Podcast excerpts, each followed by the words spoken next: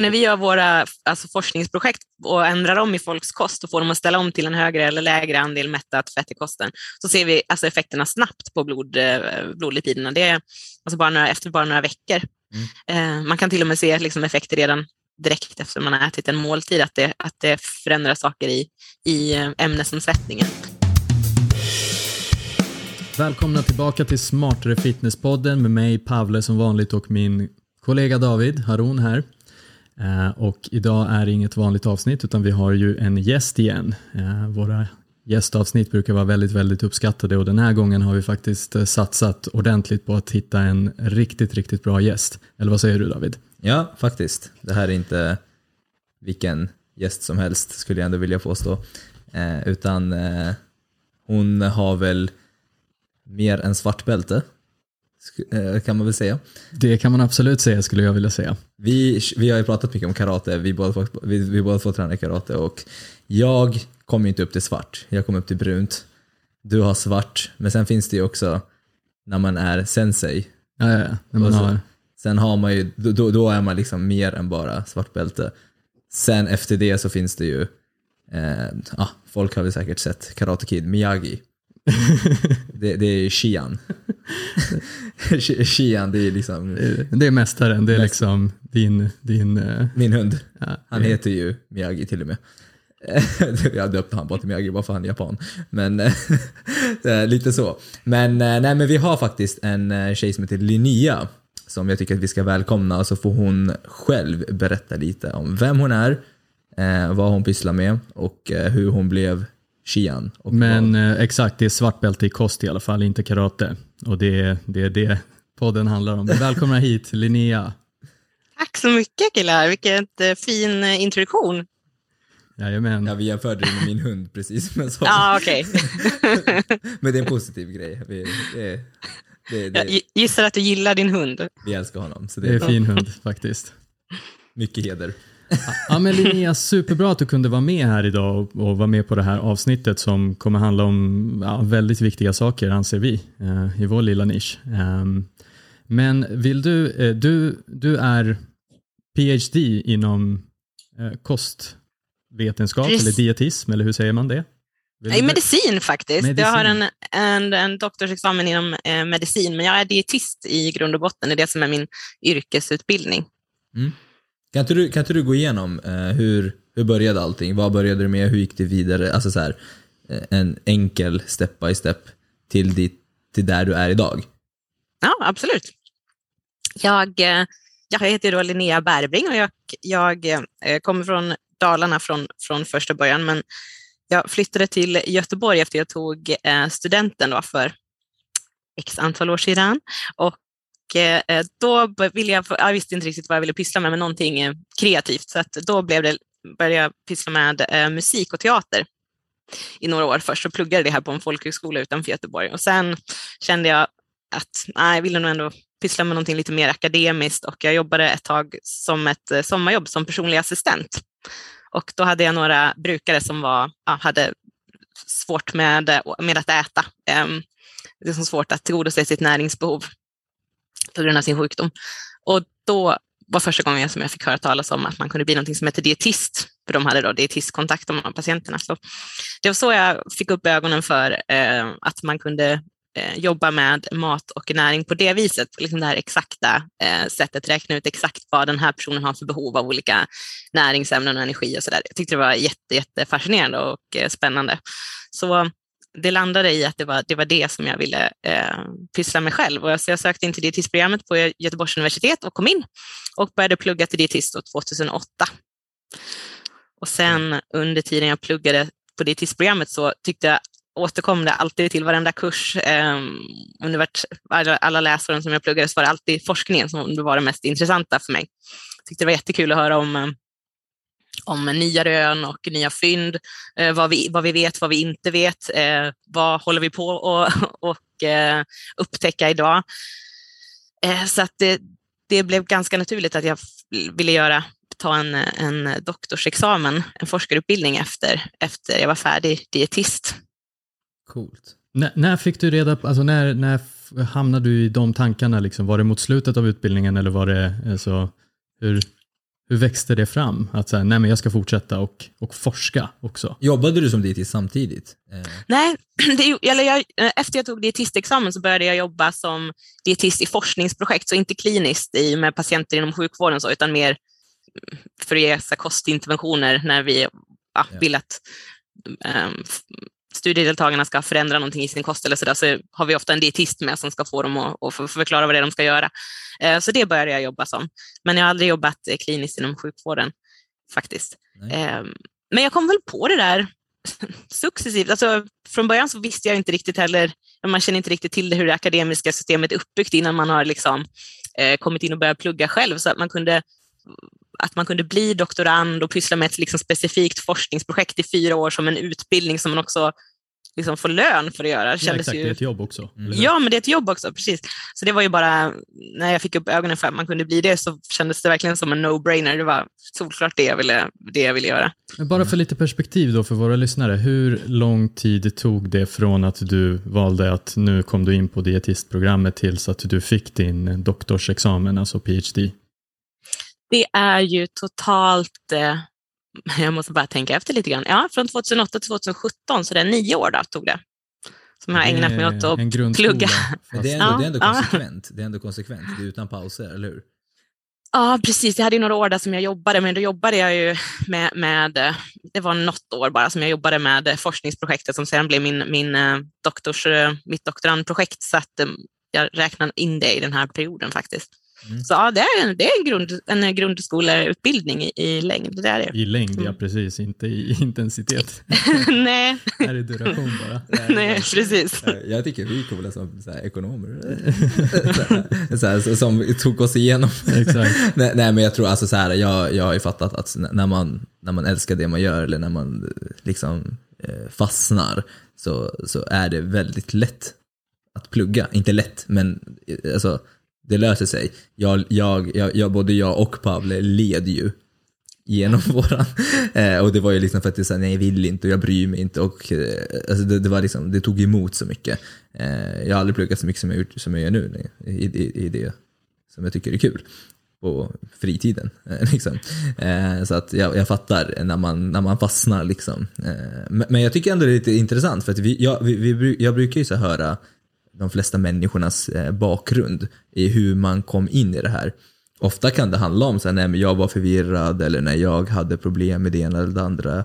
Eh, precis som mig, för mig hur jag skiftade eh, från det, eh, från liksom samekonomi till liksom kroppen och så. Det var ju genom mitt skit. Liksom, på det sättet. Men du hade inte någon så här, eh, inte skit så, men du hade ingen liksom så här eh, träning, kostbakgrund som du kände så här, nej men det här vill jag, utan det var liksom mer genom, eh, genom att du ville hjälpa mer människor, att det blev intressant. Det var liksom, jag tycker ändå det, det, är väl ändå lite udda kanske. Eh, alltså så här, för de flesta brukar väl ändå ha någon typ av eh, det gäller väl typ allt egentligen, någon Du typ tänker av att man, man, vill, man vill hjälpa sig själv eh, först och främst, det är lite av egoskäl. Så kan det faktiskt vara. Eller att man är inne i det, eller att man älskar träning och kost, eller att man, alltså, det är samma som typ så här, ja alltså, det- man, någon, någon typ av inbaning. Eh, Jo, men det är ju jättevanligt på uh, dietistprogrammet då, till exempel. Både när jag läste och, och än idag. Ja, det har nästan blivit ännu vanligare med tiden skulle jag säga. Att där man, man har ett starkt träningsintresse just och ett starkt eh, kostintresse och Ja. kanske till och med haft ett osunt förhållande till, till mat. Alltså ätstörningar och så är ju vanligare bland Ja. folk, upplever jag, bland folk som väljer att nörda ner sig i kost på det här viset. ja. Ja, nej, men, nej, men det, Men- det är det jag menar, det är, det är väldigt vanligt och det är, det är samma Mm. sak som typ min, eh, min tjej när hon pluggade till typ så här socionom och, eh, och sådana här grejer. Då var det så här, också så här, många var liksom ute efter egen hjälp kanske mer än att hjälpa andra om jag ska vara helt ärlig. Eh, och, och jag tror att det är mycket sånt i träning, Pe- personliga tränare och många andra. Det är så här, vill du verkligen hjälpa andra eller är du mer genuint intresserad av, av, av allting? Eh, och jag tycker det är skit, alltså det, det, jag tror att det är därför det är så här pricken över vit just för dig, att du också börjar forska i det. Eh, att det inte handlade om, alltså så här, nu säger jag inte att du inte vill hjälpa andra, utan jag menar bara alltså, att det kanske var, det är väldigt så här, ja det klickar. Eh, att, Ja. att det blev, för att jag tror inte att man börjar forska i det om man faktiskt gör det på, för en annan anledning Utan jag tror att det är väldigt naturligt att det här skedde kanske på grund av att det, var intresse i det stora hela och inte kanske ett bagage eller liknande. Ja, att göra Ja, men det på den absolut. högsta nivån. Liksom det, jag kan tänka mig att de här nio åren, det är ju upp och nedförsbackar. Så att det, Ja, det är ju valfritt. ja, liksom, exakt. exakt. det, det, det, det, det, det. Så att man måste, det var därför jag blev bara så här, nej men det här måste ju vara en, en annan, eh, en annan eh, bakgrund. Ja, men det är liksom nörderiet, att, att eh, förstå hur saker och ting hänger ihop och lära sig mer hela tiden. eh, lära sig mer. Så jag, jag har alltid känt att jag vill ha som yrke, jag vill jobba med, om man kunde jobba med att plugga så skulle jag vilja göra det. Och att forska är väl typ det närmaste man kan komma till det. Ja. Ja, verkligen. verkligen. Ja, men du, vad handlade din doktorsavhandling om? Jag läste lite, googlade lite om dig och så såg jag lite, en hel del D-vitamin. Eh, Mm. Är, det, är det det som är huvudfokuset? Ja, det var så det började i alla fall. Eh, Så när man blir antagen som doktorand så är det vanligast inom medicin att man blir antagen till ett, ett projekt. Så att det liksom är förutbestämt vad ens avhandling ska handla om. Och eh, då hade jag turen att, eh, ehm, att det temat var D-vitamin och graviditet, vilket jag var superintresserad av. Eh, för att jag hade skrivit lite uppsatser om det tidigare. Så, där. så att, eh, min doktorsavhandling handlar om D-vitaminstatus hos gravida kvinnor och eh, om det finns ett samband mellan D-vitaminstatus och komplikationer under graviditeten. Mm. Okej, okay. och för det antar jag då att då har du stenkoll på D-vitamin överlag och inte bara i sammanhanget eh, kompli- komplicerade graviditeter eller graviditet överlag utan överlag i befolkningen. Stenkoll och stenkoll, man ska inte aldrig be en forskare eh, säga att den har stenkoll på någonting för. Vi- Forskarna du vet, är de våra- som faktiskt vet att de inte vet allt. Exakt, och det, vi, och det vi kan ändå, även det vi tillstår att vi kan, det är, det är så smalt. liksom om, man går, tänk om man går från en, en utbildning som dietistutbildning som är liksom en bred utbildning i nutrition och sen blir man doktorand och fokuserar på en enda specifik frågeställning om ett enda näringsämne vid ett enda tillstånd. Det blir väldigt specifikt, det är det man kan. Det är supernischat, absolut. ja, precis. Man brukar säga att en forskare kan skitmycket om ingenting. På tal om det, ehm, på tal om det så har vi ju även det här, eh, en intressant fråga. Alltså, alltså jag googlade på det här, jag bara Pavle, vad fan är eten för någonting? Eh, och och, och, och det, det, det, det, här, det, det går väl hand i hand lite grann. Vart kom ditt Instagram-namn ifrån? Så för övrigt allihopa som undrar vart man kan hitta Linnea så heter hon Dieten i eten. Eh, Och jag har alltid tyckt att det var fett skumt, men jag, jag har inte fattat vad det var. Så jag bara, bara Pavle bara, men jag, kan, jag vet vad det är, men jag kan inte förklara. så, jag- så Det är så här, ingenting i, i det. Kan du bara så här, vad... Ja, men eten, I eten, det är ju liksom så här det som är aktuellt, det man hör talas om just nu. Så ett gammalt ord som typ det man hör på, på radio eller det som folk snackar om. Liksom. Det, som är, det som är trending, liksom, är Ja. det som är i eten. Och anledningen till att jag valde det som Instagram-namn är ju bara för att rimma. Då. Det är bara för att det låter kul. Det Det ser enkelt. värdelöst ut i, i när, på Instagram när, man, när det står som ett ord. Typ när, när Ja, ja, taggar den. eh, Man fattar ju inte vad det står, men, men, eh, men ja, det är bara för att det ska vara lite fyndigt. Det var min man som kom på det, så shoutout till, eh, till honom. Han sa att det måste vara något eh, fyndigt, annars kan du lika gärna låta bli. Det. Jag tycker det är supernice att du har ett så seriöst jobb men är så liksom avslappnad på Instagram. Det det är kanon tycker jag. Men, men jag, Ja, tycker ja. också, jag tycker också samtidigt att du är väldigt ödmjuk nu med att eh, du, är, du kan bara en viss eh, liten del av D-vitamin eh, i en viss liten situation för du har ju ändå en dietistutbildning. Så jag tänkte att vi tar några minuter och pratar lite överlag om D-vitamin. Eh, alltså det- Folk tar ju allt möjligt. Ja, men nu ska du ha D-vitaminpiller. Eh, nej, det behöver du inte när du solar. Jag absorberar eller inte. Jag vet inte vad som gäller där, men vad det är som absorberar eller hur det skapas. Men, men kan du bara ge lite perspektiv på D-vitaminhetsen som kanske absolut inte är lika stor som proteinhetsen, men det är fortfarande ja, eh, Ja, vad, vad, vad behöver folk tänka på överlag? Jag vet att det är väldigt specifikt i olika situationer och så, men, men några riktlinjer. Ja, men det är en jättebra fråga och det är ju superaktuellt nu också i och med eh, den här eh, Solen skiner. covid-19-pandemin. Så har det, ja, exakt. Dels börjar det bli höst och dels så eh, all fokus som har lagts på detta med D-vitamin och covid-19-infektion, ju, det har ju fått väldigt mycket eh, uppmärksamhet på senare år. Mm. Så eh, vad behöver man tänka på? Behöver man ta eh, tillskott av D-vitamin eller inte? Eh, visst, visst, det vi har sett i vår forskning och det många andra har sett i, i, i forskning inom, um, liksom inom Norden eller de skandinaviska länderna där vi befinner oss. Vi är ju ganska eh, nordligt långt upp och har inte supermycket solljus under stora delarna av året. Så man skulle ju kunna tänka sig att vi skulle ha jättemycket D-vitaminbrist. Men det verkar inte vara så. Det ser inte så farligt ut när man börjar mäta D-vitaminnivåerna i blodet eh, på människor. Det är en liten andel som har eh, låga nivåer av D-vitamin, alltså kanske så här upp till 25 procent av befolkningen. Sen beror det på vilka grupper man tittar på. Tittar du på gamla och sjuka personer som mest bara är inomhus hela tiden och kanske inte äter så bra så är det ju en större andel och det är fler som har brist förstås. Men överlag så ser det inte så farligt ut. Och man har, det, vi, det man däremot har sett återkommande i mycket av forskningen det är att vi i Sverige äter för lite D-vitamin med kosten. Vi får inte i oss det rekommenderade, den mängden som rekommenderas med, med maten. Det är 10 mikrogram per dag som vi rekommenderas att få i oss. Och enligt de här stora nationella, nationella eh, kostundersökningarna så ser vi att vuxna människor kanske får i sig drygt hälften av det. Mm. Men ändå så ser det ut som att D-vitamin, D-vitaminnivåerna i blodet är ändå helt okej. Okay. Men eh, Livsmedelsverket har ändå eh, ja, drivit igenom att vi nu ska öka på berikningen med D-vitamin i, i berikade eh, livsmedel för att få upp intaget i Sverige. Så jag tror, inte, jag tror att vi har ännu mindre anledning att vara oroliga idag än vad vi hade för några år sedan. Jag tror att D-vitaminstatus är helt okej okay för de flesta eh, i befolkningen och det enda man behöver tänka på är väl att vi kan bilda D-vitamin, vi kan inte absorbera det från solen, men vi kan bilda det i huden när vi får eh, sol på huden, solljus under halva året ungefär, från april till oktober brukar man säga. Yep. Lagras det på något sätt, eh, alltså om man exponeras väldigt mycket? Eh, Nej, det, kan, det lagras. Vi kan, halveringstiden är väl inte så lång, så att man, det räcker liksom inte riktigt hela vintern. Det, vi, vi, vi, kan inte bygga upp ett lager som täcker resten av halvåret under sommaren tyvärr. Utan, Nej, men för eh, mig de, då? Jag kom hem från Grekland två veckor, mm. jag har fått färg, jag känner mig pigg och fräsch. Och det är säkert inte D-vitaminen, men... det, det, det, Kanske är ledigheten som exakt. spelar in lite grann. Nej, det bara D-vitamin. Eh, men, men hur, länge skulle, hur länge skulle det hålla tills... Mm.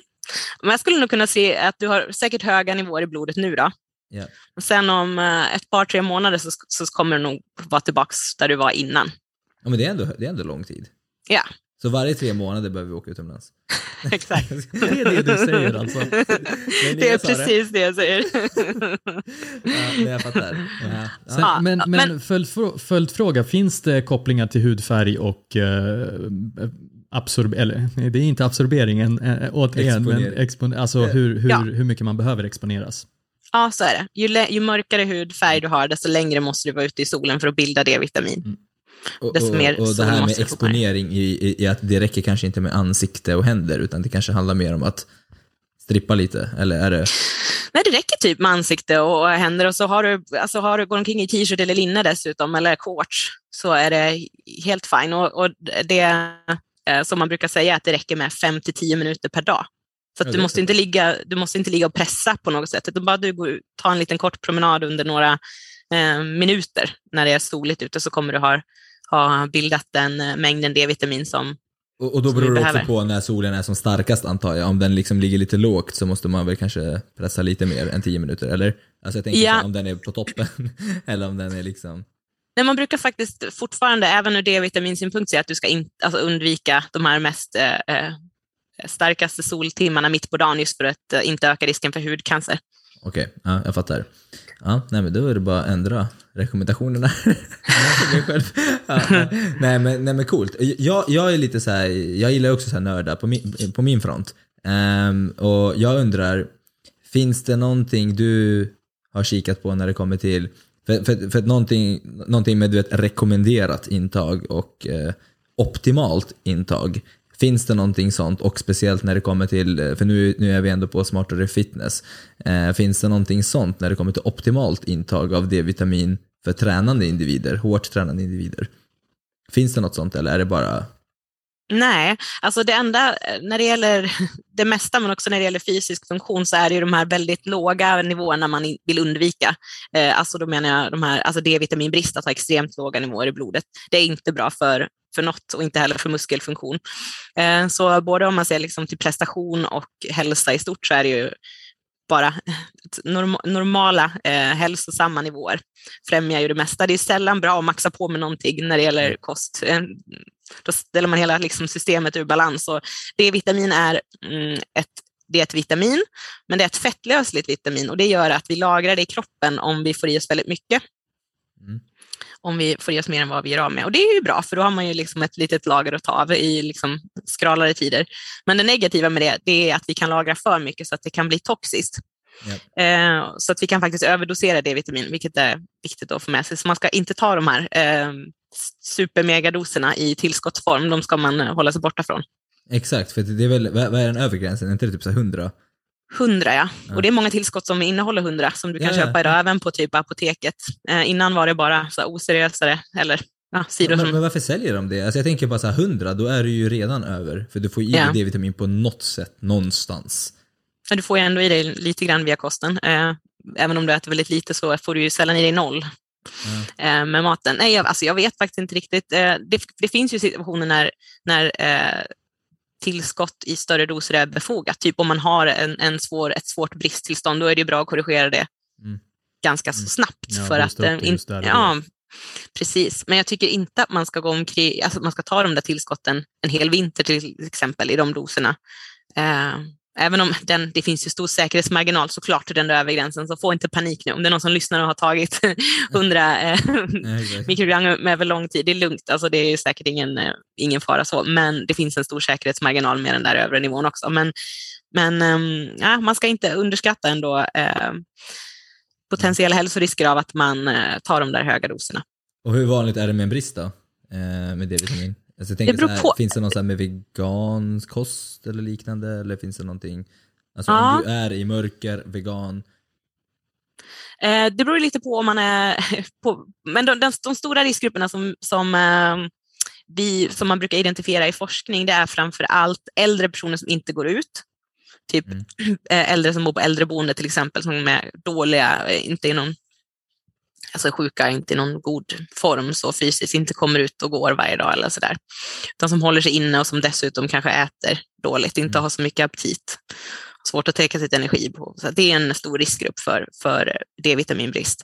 Och sen så eh, mörkhyade personer som dessutom inte exponerar solen, eh, eller huden för solen. Så typ eh, om man bär heltäckande klädsel till exempel så är det också en, en stor riskgrupp för att ha D-vitaminbrist. Mm. Just det, då spelar det ingen roll vilken årstid det är. Nej, då, då blockar du ju ändå. Om du, om du inte visar huden för mm. solen mm. så spelar det ingen roll hur soligt det är ute. Ja. Och det är ingenting med någon kosthållning alltså? Så det där med... Jo, men lite grann. För, för eh, D-vitamin finns, eh, finns ju mycket av i fet fisk. Så äter man inte fet fisk, om man är vegan då, eller vegetarian, så finns det ju eh, en, en risk för att man ska få i sig för lite. Men eh, samtidigt är det ju många eh, som inte äter fisk. Mm, ja. Exakt. Ja. ja, men jag fattar. Jag fattar.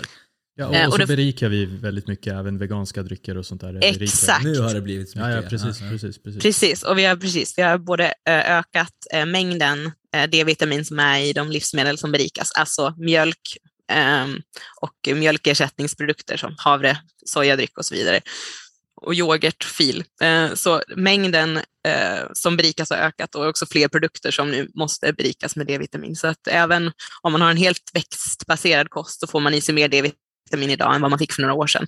Ja. Mm, men det är rätt så, då kan ju folk skita lite grann i D-vitamin, tänker jag. Mm. alltså, vi, vissa grupper ska ju inte skita i det, men eh, jag tror att de som fokuserar mycket på att ta tillskott och så i stor utsträckning är de som inte behöver oroa sig så mycket för det. Nej. Mm. Men det finns, alltså, om du är ute lite i solen och om du vet att du vet med dig att man äter väldigt lite D-vitamin i kosten så finns det absolut anledning att ta ett tillskott, framförallt alltså på vinterhalvåret. Jag, jag tänker bara så här, den här målgruppen som vi riktigt, alltså det är så här med alla de här energidryckorna och allt, alltså det är D-vitamin och multivitamintabletter, D-vitamin och sen så äter de säkert, alltså just fitnessmänniskor kanske ska chilla ner lite grann, för de kommer nog hamna på en eh, högre nivå rätt snabbt. Ja, de, har ingen, mm. de har ingen hög tröskel för att ta saker, utan det är bara ge mig allt du har. Allt som mm. kan göra någonting som kanske är bra, ge mig det. Mm.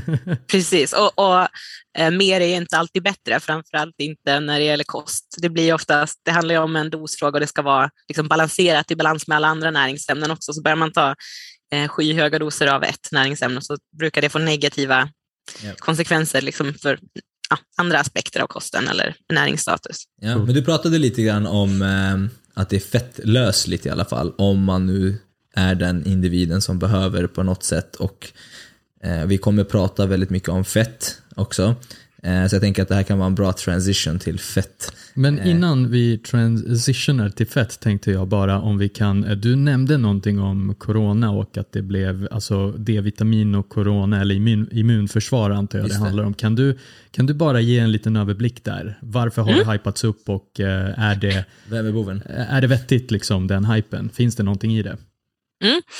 Ja, men det hela började väl för eh, ja, men ett par decennier sedan kanske, när man började se att eh, ja, eh, receptorn för D-vitamin, alltså den delen av eh, mm, det proteinet på, på cellerna som liksom tar emot D-vitamin och, och får det att göra någonting, att den receptorn inte bara finns där man trodde att de skulle finnas. Vi vet ju att, har länge vetat, alltså i hundra år vetat att D-vitamin är viktigt för skelettet. För eh, ni vet, kanske har hört talas om rakit eller engelska sjukan eh, som drabbade barn i, i, eh, i, städ, i typ London, centrala London under eh, industrialiseringen. Mm. Det var liksom för att de fick väldigt lite solljus och inte fick i sig tillräckligt mycket D-vitamin så fick de ett deformerat skelett. Mm. För att D-vitamin behövs för att skelettet ska ta upp kalcium och hålla kvar kalciumet i skelettet så att vi ska få hårda, friska ben. Ja. Det har vi vetat jättelänge. Så börjar man hitta de här D-vitaminreceptorerna på andra ställen i kroppen och då börjar man tänka, ah, okej, men om de här D-vitaminreceptorerna finns i det här organet, betyder inte det att D-vitamin är viktigt för den här andra funktionen i kroppen då kanske? Och så började man testa det i olika studier. Och det man kunde se i, i observationsstudier, alltså där vi bara typ tar ett blodprov och mäter D-vitamin i det och sen kollar vi på folks hälsa genom ja, vad vi nu är intresserade av att Ja. veta om deras hälsa. Så kunde man se ett tydligt samband att folk med låga D-vitaminvärden, alltså D-vitaminbrist, hade sämre hälsa ur jättemånga aspekter. Ja. Och eh, Och då började man tro att. Ja. men lite grann. Alltså, så D-vitamin, har- det, är liksom, det är anledningen till att D-vitamin har varit så hypat. Eh, för att ja, men det minskar risken för cancer, eller hjärt-kärlsjukdom, eller diabetes, eh, ja, eh, eller olika Mm. eh, sjukdomar som drabbar nervsystemet eller hjärnan och sådär. Men så har man inte riktigt kunnat eh, se de här effekterna när man sedan ger folk D-vitamin i ett tillskott till exempel. Det är inte så att man ser att folk blir friskare då tyvärr. Så att, sannolikt så är det någonting annat eh, som ligger bakom de där sambanden man har sett mellan D-vitaminbrist och, eh, och sjukdom. Ja. Och när det gäller covid så har man ju sett att eh, precis som, som med de här andra sjukdomsutfallen, att personer med låg D-vitaminstatus och D-vitaminbrist har haft ett svårare förlopp. Större risk att bli allvarligt sjuk eller om de har blivit eh, inlagda för att de är allvarligt sjuka, större risk för att det inte ska gå så bra, liksom, att det ska få komplikationer och så, att de inte ska överleva. Ehm, Så man gjorde sin egna koppling där. Eh, ja, men precis. Och det, har, alltså det kommer ut, jag får så här en mail varje gång någon publicerar någonting om D-vitamin och, och covid för att jag har en sån prenumeration på PubMed som har registret som har vetenskapliga artiklar. Och det kommer ut varje vecka någon, någon ny publikation som säger att eh, D-vitaminbrist ökar risken för svår covid i den här gruppen och i den här gruppen och i den här gruppen och även i det här landet. Eh, men jag, inte, jag vet inte om jag, jag är inte övertygad alltså. Därför att eh, vi, det vi vet, riskfaktorer för att ha D-vitaminbrist, är också i stor utsträckning riskfaktorer för att få- svår covid-infektion. Till exempel så vet vi att hög, personer som är gamla, som jag sa, har, eh, och är sjuka, har lägre D-vitaminvärden i Ja. blodet. Personer som har fetma och eh, övervikt har lägre D-vitaminvärden i blodet. Eh, och personer som är, har en sjukdom eh, har sannolikt också en underliggande sjukdom, alltså inte covid då, specifikt, men en, vad det nu än är för sjukdom, har sannolikt lägre D-vitamin eh, i blodet på grund av sin sjukdom. Och sen när man får en allvarlig infektion som covid och man måste bli inlagd på sjukhus dessutom, att den verkligen eh, Ja. drabbar en hårt. Jag tror att D-vitaminnivåerna sjunker på grund av att man får den infektionen. Ja. Okej, okej. Ja, ja, ja. Det, Det Mm. finns ju vissa, vissa ämnen i kroppen som går upp eller ner när man blir sjuk. Ja. Man kan ju, ni vet ju ty- typ det här sänka eller CRP eh, tar man ju ofta för att se om man har en infektion Ja. eh, i ett blodprov. Ja. Det är ett sånt ämne då som går upp när man, när man blir sjuk. Men vissa andra ämnen de går ner när man blir sjuk. Och D-vitamin, eh, status, D-vitamin i blodet har visat sig att vara en, ett sånt ämne. Mm. Okej, okej, okej. Så man kan inte koppla det bara sådär. Det finns ingen, vad är det man kallar det på ert fina forskarspråk? Det finns ingen kausalitet. Precis, det finns, det finns inget eh, orsakssamband. Det finns ett samband, men vi kan inte vara säkra på att det är ett orsakssamband. Alltså att det är Mm. vitaminer som orsakar svårare eh, Men sjukdomar. företagen är snabba. Ja, ja, visst, de eh, tjänar ju mycket på att sälja kosttillskott. Det är ju big business. Ja. Och också, ja, vi forskare är ju också ganska så bra på att eh, ta våra resultat. Även om vi alltid inte tror på dem själva så tar vi dem gärna och blåser upp dem lite grann, för då får vi Ja. eh, lättare pengar för att göra nya studier och, och uppmärksamhet och sådär som genererar positiva saker för oss. Så, Mm. Det är bra Det att finns- du blottar lite den Ja. sidan också. Det, Nej, men det är alla, alltså det, det är fan. Här ska vi Mm. överleva. Ja. ja, men exakt. Ja, det, är en, men det är en tuff värld. Ja, men bra, men bra. Men då så. Men, men nu tycker jag vi kan gå tillbaka lite till det David eh, påbörjade lite grann. Eh, fett. Eh, för att ja, D-vitamin är, har ju med det att göra på ett sätt men det kanske, vi, vi tänker att vi tar ett helt helhetsgrepp om fett så mycket det bara går på den här korta podden, hur, nu, hur lång den nu än blir. Men yes, fett. Kan du förklara bara rent, här, vad är fett? Det är en av våra makronutrienter, förstår tror jag våra lyssnare nu väldigt bra, för vi har precis haft ett sånt avsnitt där vi förklarar Mm. makronutrienter. Men kan du förklara bara lite på, på, eh, på, på djupet, vad, Mm. vad, är, vad är fett? Precis. Eh, Fett är ju då eh, det makronutrienten eller energigivande näringsämnet som ger oss mest energi per gram. Så fett ger oss hela 9 kilokalorier per gram jämfört med kolhydrater och fett som ger typ hälften av det, de är ju fyra respektive. Så det gör ju eh, fett till en superbra källa till energi som vi ju behöver för att eh, ja, överleva och eh, vara friska. Men fett i vår kost är också viktigt för många andra saker och fett är väldigt viktigt för många funktioner i våra kroppar. Så fett är ju det till exempel den primära beståndsdelen i våra cellmembran, så vi behöver äta fett och få i oss det med kosten för att kunna bygga upp våra celler och för att de ska funka som, eh, som, ehm, som de ska. Och vi behöver fett för att eh, det är, dels så är det utgångsmaterial för vissa hormoner eller andra ämnen som vi behöver i kroppen. Fettväven kan också bilda hormoner eh, som eh, är viktiga för att vi ska eh, hålla hälsan. Och så har vi ju superviktiga funktionen av fett på kroppen, att det är en eh, viktig energireserv förstås, vilket ju evolutionärt eller historiskt sett har varit jätteviktigt för i tiden när man inte haft någon mat så kan vi ändå överleva ganska länge på, på bara fettet som vi har lagrat under huden. Vårt batteri. Och, vårt, precis, vårt, vårt lager. Och sen ja, har det ju många andra, fettväven är ju, har ju många andra viktiga funktioner. Stötdämpning, om vi trillar och slår oss så slår vi oss inte lika mycket om vi har lite fett på rumpan. Eh, isolering för att hålla värmen till exempel, att vi inte så lätt blir kalla eller frys, fryser. Och sen eh, är det också viktigt för att vi ska kunna ta upp de fettlösliga vitaminerna, till exempel D-vitamin som vi har pratat om här nu. Då. Ja. Och eh, sist men inte minst så är eh, fett i kosten jätteviktigt för att vi ska få i oss de essentiella fettsyrorna som vi måste få i oss med maten, som vi inte kan bilda själva i, i kroppen utan som vi måste eh, tillföra. Coolt. Fett är viktigt. Och eh, det är Fett är ju, jätteviktigt. ja, det är skitviktigt. Och både, både att äta och ha på kroppen. Eh, Mm. Vi har ju snackat väldigt mycket i tidigare poddavsnitt om eh, liksom sanningen av att vara deffad. Vi har gjort till och med ett, eh, en hel artikel om det och förklara vad som egentligen, alltså så här, hur, hur, hur, hur du inte vill vara så deffad eh, som Instagram. Eh, Mm. eh, eh, alltså så här, och jag försöker också vara jättetransparent när jag liksom, eh, så här, mindre än det här och jag är inte så jävla man längre som, som det ser ut. Eh, just på grund av de här hormonregleringarna och, eh, och all, ja, mycket värre saker som vi redan har pratat väldigt mycket om. Men, eh, så, så att vi, vi, vi har ju liksom i fitness, lite som vi snackade om innan, i fitnessbranschen så har vi ju väldigt många som är väldigt rädda för fett. Och sen har vi också väldigt många å andra sidan som predikar fett. Eh, och, och, och, det blir, det, det, det här jag tycker är så komiskt när det kommer till förvirringen, det är att det verkligen är motsatt.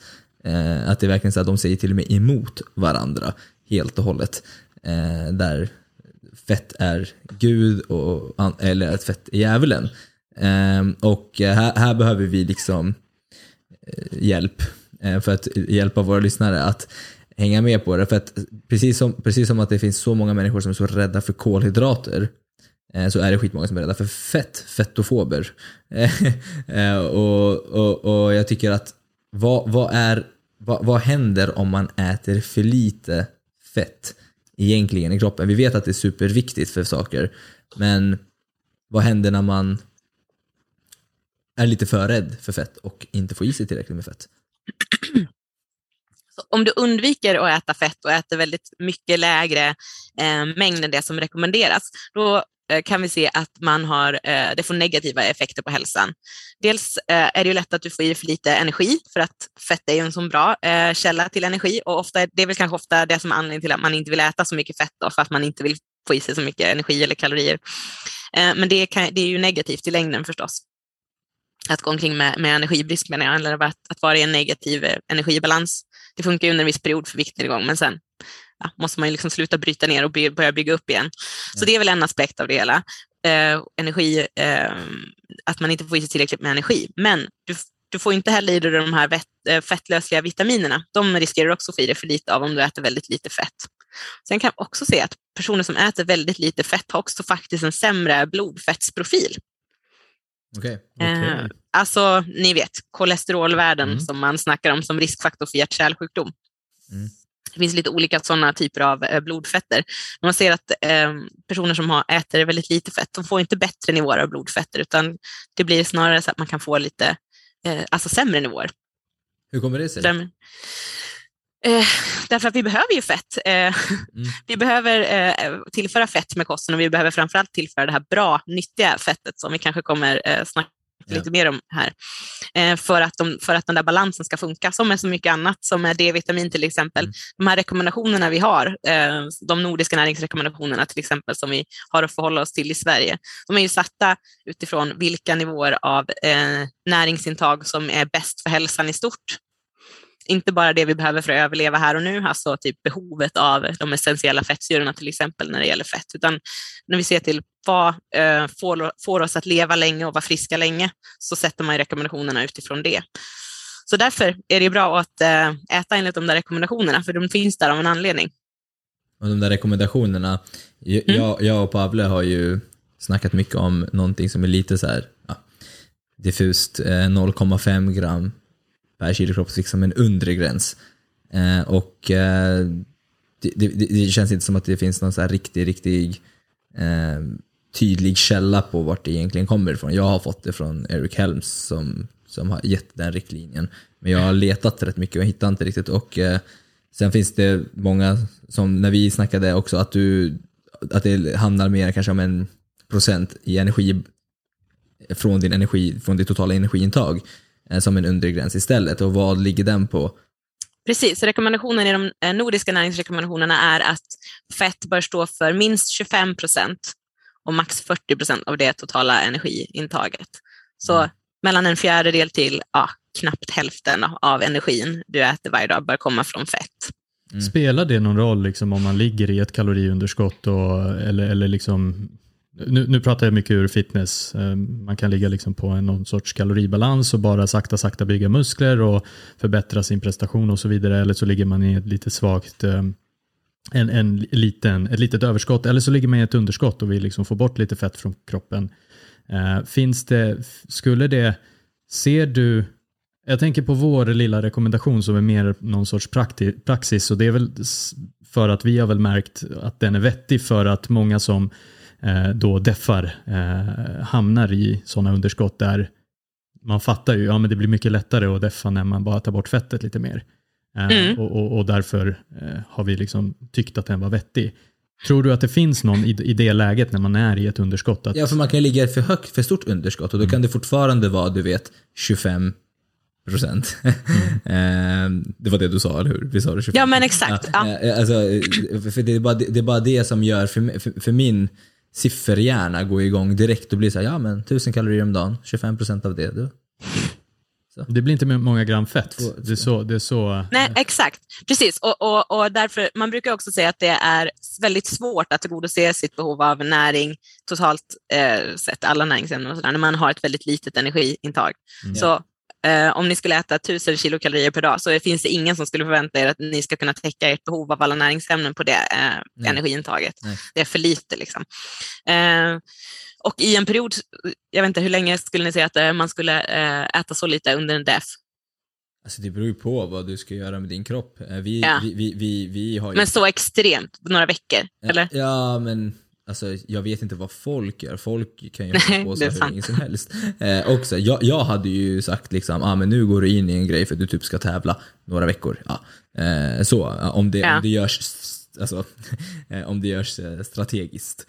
Men om vi ska återknyta till kampsportsvärlden då. Jag har, jag har sysslat lite grann med det själv och min eh, man har också gjort det. Under tiden jag pluggade till dietist så gick han lite matcher i thaiboxning och då skulle mm. han gå ner ja, det här med viktklasser och sådär inför, yeah. inför match. Då, det är väl lite samma grej. Då. Man vill ju behålla eh, så mycket muskel som möjligt men tappa fett för att ha, yeah. ja, vara tung när man väl står där.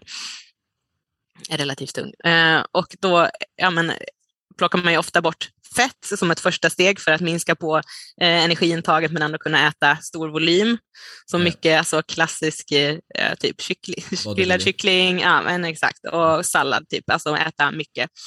Eh, och sen det kan man ju göra. Ehm, alltså du kommer ju inte, det är inte så att du kommer dö av näringsbrist på några veckor eller en månad. Liksom. Så även om man gör det där upprepade gånger, någon gång om året eller några gånger om året eh, inför en tävling eller en match eller eh, vad man nu har för målbild med, med liksom, projektet, så är det sannolikt liksom ingen fara. Men samtidigt så, så finns det ju liksom ingen vinst med att du kommer inte bli av med mer kroppsfett för att du äter mindre fett med kosten. Utan det handlar ju om energibalans, att, eh, ja, ja. Vart, vad du väljer att plocka bort, det är ju det, alltså det som är lättast för dig att plocka bort, är det som kommer funka bäst för dig som individ när det gäller att hamna i negativ energibalans. Men fett är ju, särskilt om du äter mycket fett eh, från början, så är ju det eh, ett lättare. av de lättare, eh, för att du kan fortfarande äta ganska stor volym mat. Liksom. Lågt hängande frukt kanske. Ja, ja men exakt, ja. precis. Ja, nej, men jag, jag, jag, tänker bara att just den här 0,5 äh, gram kanske är, lite en, bra, äh, kanske är en bra riktlinje för att den typ tvingar in en mängd fett mm. snarare än att man manipulerar det lite hur man vill. För jag, mm. jag, jag, jag har ju rätt mycket erfarenheter av av klienter som jag och, och äh, du, du, du vet ju också hur hur duktiga folk är på att hitta sin, eh, rättfärdiga sin lösning för att undvika energi. Eh, mm. På något sätt. Jag tänker så här, när man går på grammen, då är det så här, ja men det här, så här väger du. Det betyder att du ska inte äta mindre. Men eh, börjar man skära ner kalorierna och börja kalkylera i sitt huvud, då, då, då, då kan det bli väldigt lite fett. Eh. Absolut, och rekommendationens undre gräns är ju 25 energiprocent fett för ja, men långtidseffekter liksom, att få, på sikt. Men vårt egentliga behov, eh, det som vi behöver för att överleva, det är egentligen bara de essentiella fettsyrorna och rekommendationen för dem är bara 3 energiprocent, så väldigt mycket lägre än 25. Okay. Mm. Eh, så vi behöver egentligen inte särskilt mycket fett för att överleva. Men vill vi vara friska och bli gamla och vara friska även när vi är gamla, då, så eh, det är det som de här eh, rekommendationerna är satt till. Mm. Nej, att främja. Eh, jag, jag, skulle säga att de enda människorna i min värld som har svårt för att få i sig fett överlag är ju folk som aktivt tar bort fett. För jag tänker att det är inte svårt att få i sig fett i det stora hela. Eh, och jag tror inte att folk i det stora hela äter för lite fett. Eh, alltså det är ju fett rikt. Eh, det mesta, jag, skulle, jag skulle nog vilja tippa på att de flesta äter för lite kolhydrater. Kanske en målgrupp som äter mycket socker på det sättet, men alltså mindre kolhydrater i form av... För när, alltså när, jag, jag gjorde en sån här story när jag var utomlands nu i Grekland. Det var så här, men kolla på min tallrik. Ser det ut som att det är mycket kolhydrater? Jag fick så här två, tre potatis, två typ färskpotatis också. Det är, så här, det, det är ju ingenting egentligen. Eh, utan, men, men ändå var det, det var ju bra med sås och grejer. Så, så, så att jag tänker så här, ja, den tallriken var ju mer fett än de som är rädda för fett. För totala ja. intaget. Det var säkert 40 gram fett bara på den där. Eh, men två, tre potatisbitar. Så jag, jag skulle, stämmer det att folk äter inte så Alltså, alltså, folk har inte problem med fettintaget. Nej, alltså om man ser till eh, det bästa vi har att, att, utgå från när vi vill uttala oss om folks matintag eh, eller kost i Sverige så är det en eh, nationell undersökning som Livsmedelsverket gör som heter Riksmaten. Yeah. Och den gjorde vi bland vuxna eh, senast för ett decennium sedan nu, så att det kan ju ha hänt saker sedan dess, men då 2010-2011 eh, så kunde man säga att det är snarare kolhydratintaget som ligger lite grann i underkant mot rekommendationen, medan fettintaget ligger perfekt. Det ligger jättebra inom eh, mitten på spannet som rekommenderas där. Ja. Så, Så det stämmer. det Så problemet- Folk är ändå rädda för kolhydrater. Ja, jag vet. Men det kanske är lite, det hade ju kanske redan börjat lite grann då. Mm. Eh, för tio år en- sedan. Ja, att, att folk var rädda och sen så gjorde man en Kanske. undersökning efter det. De Ja, kanske. Ja. Så, så, så är det ju. Vi äter lagom mycket fett i Sverige idag. Vi behöver inte äta mindre. Eh, på, liksom, genomsnittspersonen äter en lagom mängd fett. Men vi äter lite fel sorts fett. Ja. Ja, Du körde den där transitionen fin nu, Linnea. ja, precis. Så låt oss, låt oss eh, dela upp lite fettet i, i de lite olika fettsyrorna. Eller, Vi förvirrar rätta- folk lite rätta mer. mig om jag har fel nu. Det heter Nej, fettsyror. men det stämmer. Yes. Ja, visst. Precis. Nej, men, nej, men vill du gå igenom lite eh, mättat ju fett, omättat fett, fleromättat fett, enkelomättat fett, alltså alla de här eh, roliga eh, fancy orden. Vad betyder de egentligen? Vad är, är, det, är mättat fett boven till exempel? Yes, eh, absolut. Eh, fettet som vi äter i vår mat, det är, kan man dela in i fettsyror och kolesterol. Eh, lite enkelt att de två grupperna som vi pratar mest om i alla fall. Det finns lite andra fetter också, men det är mest de som vi pratar om när det gäller, gäller kost och hälsa. Och ehm, eh, fettsyror kan man ju då dela in i olika undergrupper. Mättat fett, eh, transfett, fleromättat fett och enkelomättat fett. Eh, och det som skiljer de här åt är, det är liksom rent kemiskt hur eh, de här fettsyrorna är uppbyggda. Det är eh, långa kedjor av kolatomer och bindningarna mellan de där eh, kolatomerna, det är det som avgör hur mättad en, en fettsyra är. Så en eh, fettsyra som inte har några dubbelbindningar utan bara enkelbindningar, den är mättad. Och en enkelomättad fettsyra, den har en dubbelbindning och fler och mättade har mer än en. Ja. Och så har vi transfett då, som är lite av, ett, eh, lite av en specialare, som är ett omättat fett, men som beter sig i kroppen som om det vore mättat. Mm. Jag gillade inte den här delen om du undrar Linnea. Jag blev förvirrad. Eh, alltså nej, den här delen nu hänger jag med, men jag kommer ihåg när jag pluggade en kostrådgivarutbildning, jag bara, eh, va? Eh, alltså, Ja, men det är svårt. Och sen så började de här kedjorna där också. Jag, bara, fan är grejen? Så såg jag de här mätt, eh, transfetterna också, en sån här konstig kedja. Eh, Ja. så, så jag bara, okej, så jag, jag, jag får läsa om det här sen. men, nej, men, nej men det är intressant. Det folk behöver veta i alla fall är att mättat fett kommer mestadels från animaliska råvaror. Eh, Precis, med några få undantag. Ja, precis. Det finns, finns några vegetabiliska undantag där som är väldigt rika på mättat fett. Men annars så se, hittar vi mättat fett i eh, framförallt eh, animaliska produkter. Så, och mejeriprodukter, smör, grädde, ost, Ja. Och eh, kött, allt alltså annat fett. mer än det vegetabiliska hållet. Eh, eller plantbaserade om man säger så. Mm. Eh, men eh, det kan väl, jag tycker ändå det är intressant. Mättat fett, alltså hur många mer är det? Jag, jag har koll bara på kokosolja om jag ska vara helt ärlig, som är mättad som inte är animaliskt.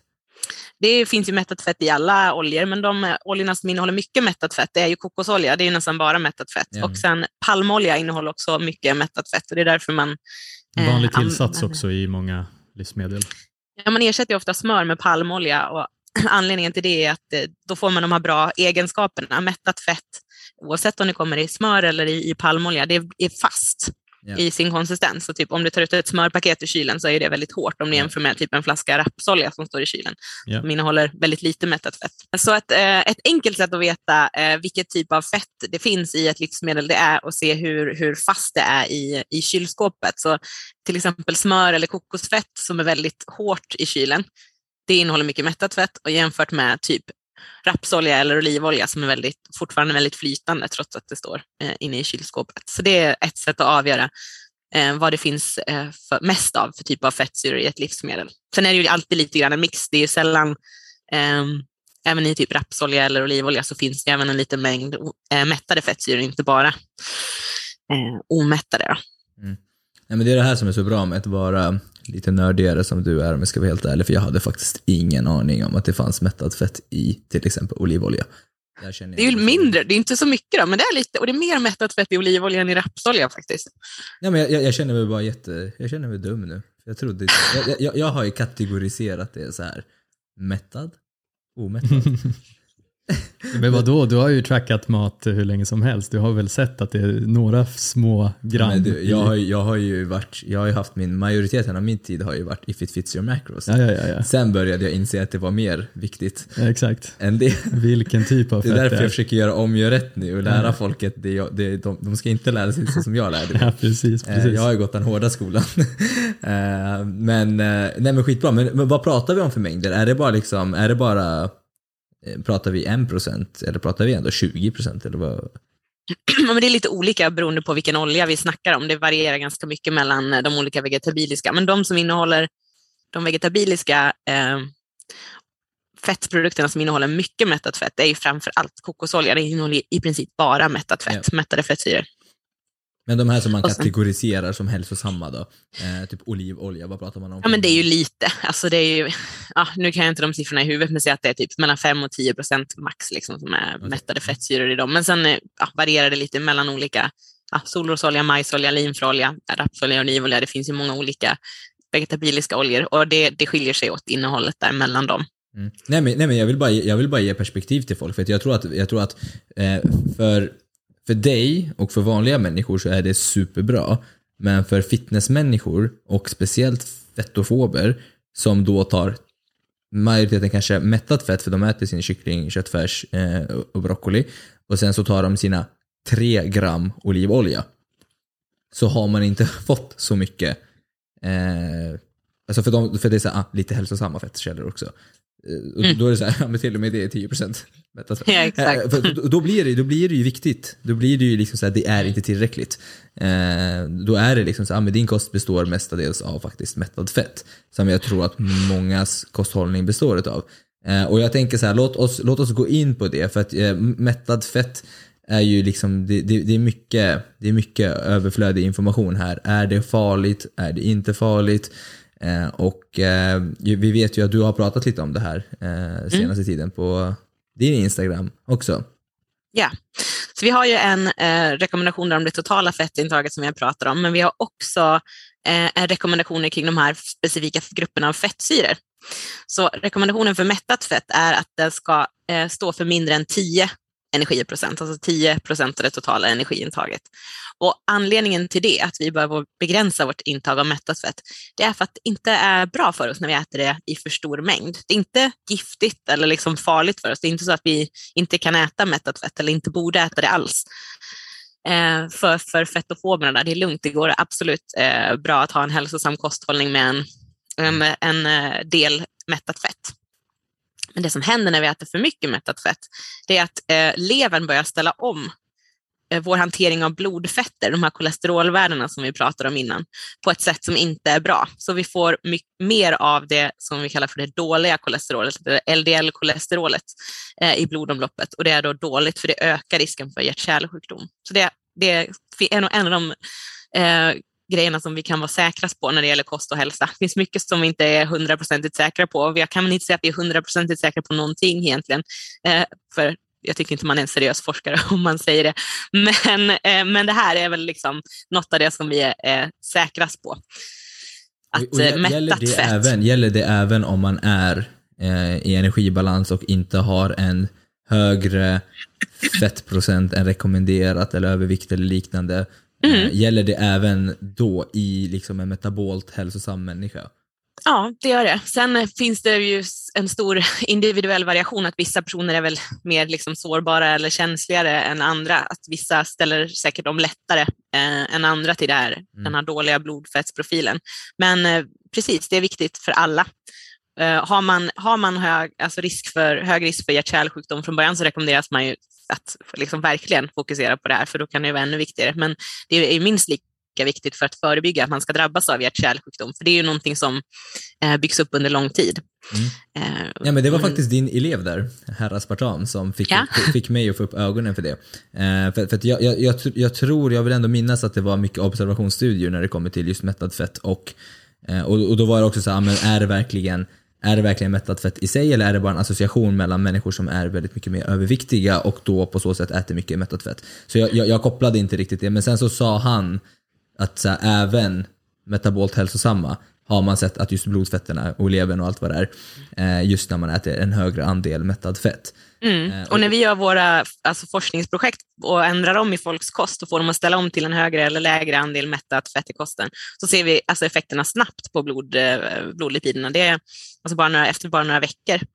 Eh, man kan till och med se liksom, effekter redan direkt efter man har ätit en måltid, att det, att det förändrar saker i, i eh, ämnesomsättningen. Eh, Det är, skitbra. det är skitbra att det här kommer ut lite tydligare. För jag, jag, jag, tycker inte att det här, jag tycker inte det är så tydligt, för jag vet att det är väldigt många som argumenterar emot eh, just mättat fett-historien på grund av att det är kopplat till att ah, men det var bara för att du var överviktig. Eh, Och du gick Precis. ner nu i vikt och, och, och så. Men, men det är skitbra att det är liksom så här allihopa in allas face, även fast du inte går ner i vikt eller även fast du äter hälsosamt i det stora hela, mycket grönt och tränar hårt och sover bra, så, så, så är det här en effekt.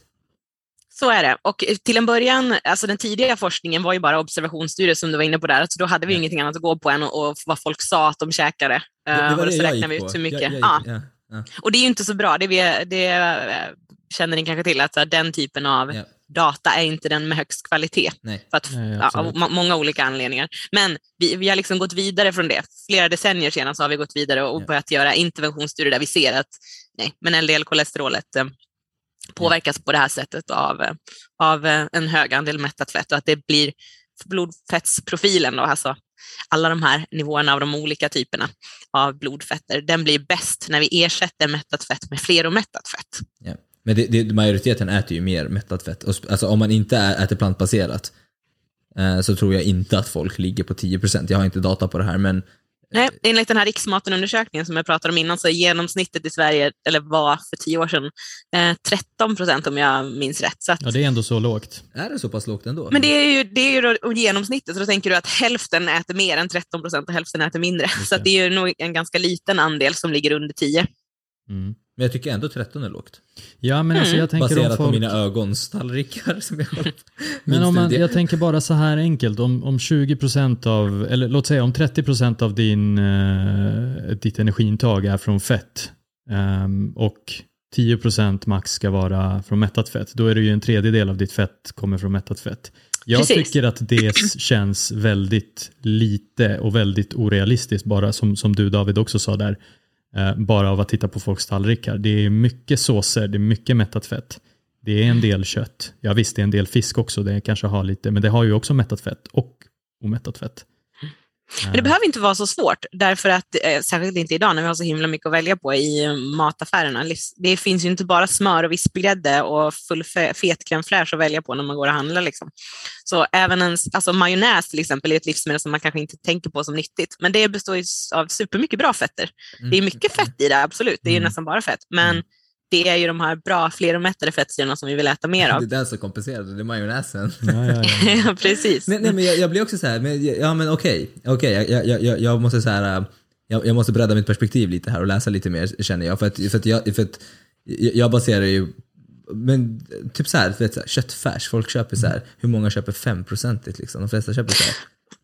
Men det är inte så fett äh, egentligen. Om man, om man, äh, äh, lax är mycket fetare än köttfärs. Jo, men det är det jag menar. Folk äter ju inte så mycket. Alltså, så här, alltså, man, vi vill ju uppmana folk att äta mer fet fisk och så. Mm. Men, Ja, ja, precis. Men, men folk kör ju, alltså, det, alltså om, om man tänker sig en klassisk typ så här, alltså kött och sås, det, är mättat på mättat. på- Det, det är, Korv, liksom. Är- Ja. men, då kanske det ändå finns en bättre, alltså då, då- då, då kanske jag ska tro bättre om människor i det stora hela, även fast det är över. Även fast det fortfarande är över. Men, men jag, jag trodde att, jag, jag, jag, i mitt huvud, jag trodde du skulle säga 50 procent. alltså på mättad fett av fettintaget. Men Ja. 13, det var ändå så här imponerande för mig. Mm. Eh, Men det är typ en tredjedel alltså, av, eh, av det som folk säger att de Mm. äter. Sen så får vi alltid liksom ta exakta siffror med en nypa salt, för vi vet ju att det kan Ja, vara svårt att säga exakt vad man äter och man kanske inte vill säga hur mycket. Är, är, är Smör mättat bra för oss? Eh, när det kommer Eh. till 10% spannet. Alltså tycker du att man, alltså finns det, någon, finns det någonting i så här att ta bort mättat fett helt? Nej, det skulle jag inte säga. Vi har inget behov av mättat fett, så vi måste inte tillföra det med kosten. Nej. Men eh, jag skulle säga att det är väldigt svårt att ha en normal hälsosam kosthållning och inte äta något mättat fett överhuvudtaget. Så jag skulle absolut inte säga att man måste helt sträva efter att inte äta mättat fett. Det är väldigt restriktiv diet. Eh, Plantbaserade dieter blir ju inte ens de helt. Nej, i och med att eh, som sagt, Kokosolja. Ja, ja, Ja. exakt. Då steker vi i kokosolja, precis. men Men även om, att, man, att man tar bort kokosoljan och eh, palmoljan då och kör eh, bara olivolja. Man får ju ändå i sig lite. Ja, den är inte Nej. heller helt fri från mättat fett, så, att, eh, så är det. Och det är liksom ingen fara. Det är ett lågt intag av eh, mättat fett i, i eh, linje med rekommendationerna som finns då, om under 10 energiprocent. Det klarar kroppen av att hantera. Nej men vad bra, Eh. då, då, då, fortsätter jag trycka på att lägg till, ta inte bort. Vad bra. Ja, och byt ut, framförallt byt ut. Du ska Ja. inte bara ta bort fett, utan du ska byta ut det här mättade fettet mot omättade fettet. Stek inte i smör, stek i olja. Eh, baka inte på smör, baka på margarin. Baka inte på, gör ingenting med kokosolja för det är helt onödigt. Ja, eh, mm. Alltså, vi, vi kan väl bara så snabbt, kokosolja, det finns ingen magi med det. Så. nej, det är alltså för mig något av det mest obegripliga hur det har eh, blivit lyfts fram som ett hälsosamt livsmedel. Men det är inte bara för Eh. att äta, alltså folk borstar i tänderna och sätter i håret och allting. Alltså jag fattar inte. Folk smörjer sig med det på Ja, ja, ja. kroppen har Ja, jag ja, ja. också hört. För, och inte bara för huden utan typ för att gå ner i vikt. Alltså att, eh, ja. Nej, borsta tänderna också. Mm. Nej, det är sant. Alltså, det, alltså, skoja inte. Det, det finns. Alltså, jag har sett borsta tänderna.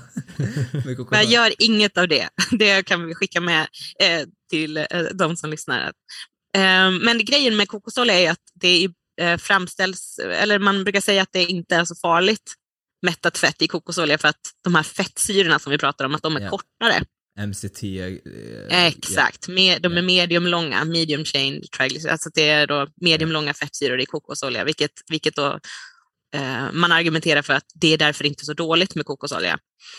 Men det är bara en liten andel av fettet i kokosolja som är de där mediumlånga. De flesta, eh, största andelen av fettet i kokos är de långa mättade fettsyrorna som vi vet att är dåliga för oss. Och när man har gjort eh, studier och gett folk till exempel smör jämfört med, man har gett några smör, man har gett några olivolja och gett några kokosolja Ja. så ser man att okej, smöret kanske ändå är sämst Mm. Sett i det här blodfettsprofilen och kolesterolnivåerna. Men, men eh, kokosoljan kommer liksom därefter och kan inte mäta sig med de andra eh, liksom etablerade, välkända kokosoljan och rapsoljan som är, har en betydligt bättre fettsammansättning. Ja, men vad, han- vad, är det de argumenterar för egentligen? Alltså den här kedjan, att det liksom gör, alltså kroppen behöver göra av med lite energi eller vad då för att sätta ihop det. Alltså, eh, jag har läst någonting om det också med just MCT, att det kostar kroppen lite mer än vanligt fett. För just de Mm. här fettkedjorna. Jag tror också att det är rätt mycket, Alltså de tar sig upp på ett annat sätt. Eh, Man kan ta upp dem mycket lättare. Så att eh, det här MCT-fettet kan vara bra för personer som har svårt att ta upp fett på grund av att man har någon sjukdom i mage eller tarm. Ja. Ehm, men så för vissa personer här- kan det vara värt att tänka på. Men för en frisk person så är det liksom Mm. inte något man behöver eh, bekymra sig om. Och det verkar inte heller som, varken när man tittar på liksom näringsinnehållet så här rent logiskt eller när vi testar det på människor så finns det ingenting som indikerar att kokosolja är eh, ett hälsosamt livsmedel jämfört med exempelvis rapsolja eller olivolja. nej, nej jag tänker bara så här, i och med den här trenden med kokosolja och Mm. att man då kopplar det till MCT som är en väldigt liten mängd i kokosolja så Mm. börjar det ju däremot, jag, jag- bara vet frågorna som kommer väckas nu, det säljs ju MCT-olja Ja. nu också. Eh, och finns, Vad är den gjord av? Vad den gjord på? Det vet Ja. jag inte. Nej, nej, men den, alltså MCT, det finns ju som kosttillskott. Ja exakt, det finns Ja. en sån, köp sån här för det är Ja. bra fett. Ja. Ja, Precis, det är en av- typ- är en typ, En av, typ fett. av fettsyror. Ja. De flesta fettsyrorna i kosten är rätt så långa. Eh, och sen en mindre andel är väldigt korta eller mediumlånga. Eh, och ja, det är väl bara ett sätt att öka på intaget av de här mediumlånga fettsyrorna som är svåra att få i sig med kosten annars. Eller svåra, men som in, inte det finns så mycket av naturligt i, i maten. Men ja, Nå- några argument, som, eller ett argument som jag har hört för att man ska äta mer mättat fett just när man steker, att det är bättre att steka i smör, bättre att steka i kokosolja. Du sa nu precis explicit stek i olivolja, stek i rapsolja. Eh, för att vad jag förstår så ändrar den struktur på något sätt. Kan du bara reda ut lite där? Är det, stämmer det? Ja, eh, det som är grejen med de här fleromättade fettsyrorna som finns mycket av i till exempel då rapsolja och olivolja, det är att de väldigt lätt, eh, eller mycket lättare än mättat fett, eh, ändrar struktur Mm. när de hettas upp. Så här, kommer ni ihåg, eh, ja, vad kan det vara, då? 10-20 år sedan när man började snacka mycket om transfett eh, och att man, ja, det blev ju väldigt mycket rubriker och skriverier om det i tidningen och pressen.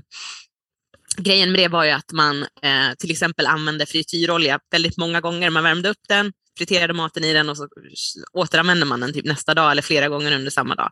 Och då började det bildas lite av det här transfettet. Yeah. Eh, för det kan hända när man hettar upp fleromättat fett eh, väldigt, i väldigt höga temperaturer under lång tid. Men man behöver inte vara skraj för det när man lagar mat hemma vid spisen för att eh, eh vi lagar inte mat i de höga temperaturerna när vi, när vi steker i, i, eh, i stekpannan. Så att Livsmedelsverket har till och med gjort en utvärdering och sett finns det någon risk eh, med det här. Eh, ska vi rekommendera folk att inte steka i raps och olivolja och kommer fram till att nej, det bildas super, super lite av de här dåliga, eh, dåliga grejerna eh, mm. från fettsyrorna även när vi använder dem i matlagning. Så att det går absolut utmärkt att steka i både olivolja och rapsolja. Men man, man behöver inte spara det då. När man väl har stekt ja, det en gång så ska man ju det, inte... Liksom. Åt, ja, precis. stekpannefritös hemma liksom. Exakt. Hälla över i en flaska och spara det till nästa gång igen. Gör inte det. Nej, byt i så fall. Mm. ja, men bra, och då bra. kanske man behöver tänka på det här kanske mer om man är eh, typ äter mycket processad mat typ utomlands. Kanske där kanske man kan behöva tänka lite så här, mm, lite suspekt kanske. Det För det här med tran transfett, ja. Eh, ja precis, ja det är väl möjligt. Vi har eh, sedan det här eh, fick så stor uppmärksamhet i Sverige så in, innehåller eh, den, även den processade maten, alltså hela halvfabrikat, väldigt lite transfett. Mm. Eh, och en förklaring till det kanske, jag vet inte, men att man har börjat använda mer palmolja istället. Då. Ehm, ja. Men, ehm, men vi får i oss väldigt lite transfett eh, överlag, så eh, det är inte någonting som vi anser vara en stor eh, hälsorisk eller ett stort problem för folkhälsan i Sverige idag med de nivåerna som maten innehåller. Och rekommendationen för transfett kan jag också säga att det ska vara så lågt som möjligt. Så att, eh, vad, vad är det farliga med transfetter om man får i sig för mycket av det? Det är extra, extra dåligt för, de här, för, de, för blodfettsprofilerna helt enkelt. Det verkar vara, öka risken för eh, yeah. hjärt-kärlsjukdom lite extra mycket. Okej. Okay. Mm. All right. okay. Men man behöver liksom inte oroa sig så mycket för det i Sverige just och hur vi hanterar mat och så. Nej. Nej. Eh, och det är liksom väldigt svårt också att veta om någonting innehåller transfett eller inte. eh, utifrån att läsa på innehållsförteckningen. Eh, men man behöver inte vara så bekymrad för det helt enkelt. Det, eh, det, har, det, det har reglerat sig själv i och med att vi blev så himla skraja för det när de där larmen kom. Så att, eh, ja, ja. Ehm, tillverkarna är ju smarta, de vill ju inte sälja oss någonting som vi inte vill ha. Nej. Nej, men vi, vi är lite allergiska mot innehållsförteckningar efter vad vi har fått uppleva med våra kosttillskott. Ja. och, och, och, så här, och det är bra att du säger det, att så här, man vet ju egentligen inte allting. Men man behöver kanske inte vara skraj, men å andra sidan så kanske man ska uppmana folk att ändå säga, men ät, köp fan råvaror hem mestadels ändå. Så, blir det, så, så löser sig det mesta. Alltså ja. det, det, typ, typ allt löser sig när man bara köper hem råvaror och lagar lite mer mat från grunden. Eh, och sen ät ute liksom när du vill äta ute. Men, Ja exakt, det är inte så att färdiglagad mat i sig Nej. är boven men det är bara kanske högre risk att det finns. Ja, alltså ja. mycket löser sig av att äta majoriteten råvaror. Liksom. Mm. Eh, ja. alltså, ja, men det är mycket, för, alltså, när du inte har lagat maten själv så finns det mycket som du inte känner till. Många okända variabler där. Precis. Inte bara en fett eller fettkvalitet utan mycket annat som, eh, som är svårt att kontrollera. Så lagar man maten själv så är det ju såklart lättare att veta vad den innehåller. Ja, ja. Mm. Mm. Men just när det gäller transfett så kan det vara lite svårt i och med att det kan bildas, bildas under tillagningen och då vet vi inte hur mycket kanske. Eh, men förmodligen som, väldigt lite. Men förmodligen hemma. utifrån det vi vet så är det väldigt, väldigt små mängder i de temperaturerna som vi lagar mat hemma. Mm. Ja men grymt. Och jag, jag, tänker bara så här, det poppades upp många gånger det här med kolesterol, kolesterol, kolesterol. Eh, och, jag, och, och jag vet att det här, det, det, bara det skulle man kunna ha ett helt poddavsnitt av också. Ett kolesterolavsnitt. Men, men, skulle du kunna bara också säga, för att jag tror att folk är väldigt så här, ah kolesterol, dåligt. Eh, Eller hur? Eh, och, och, och, det är väldigt så här Eh, Eh, jag tror inte folk förstår riktigt vad kolesterol ens är.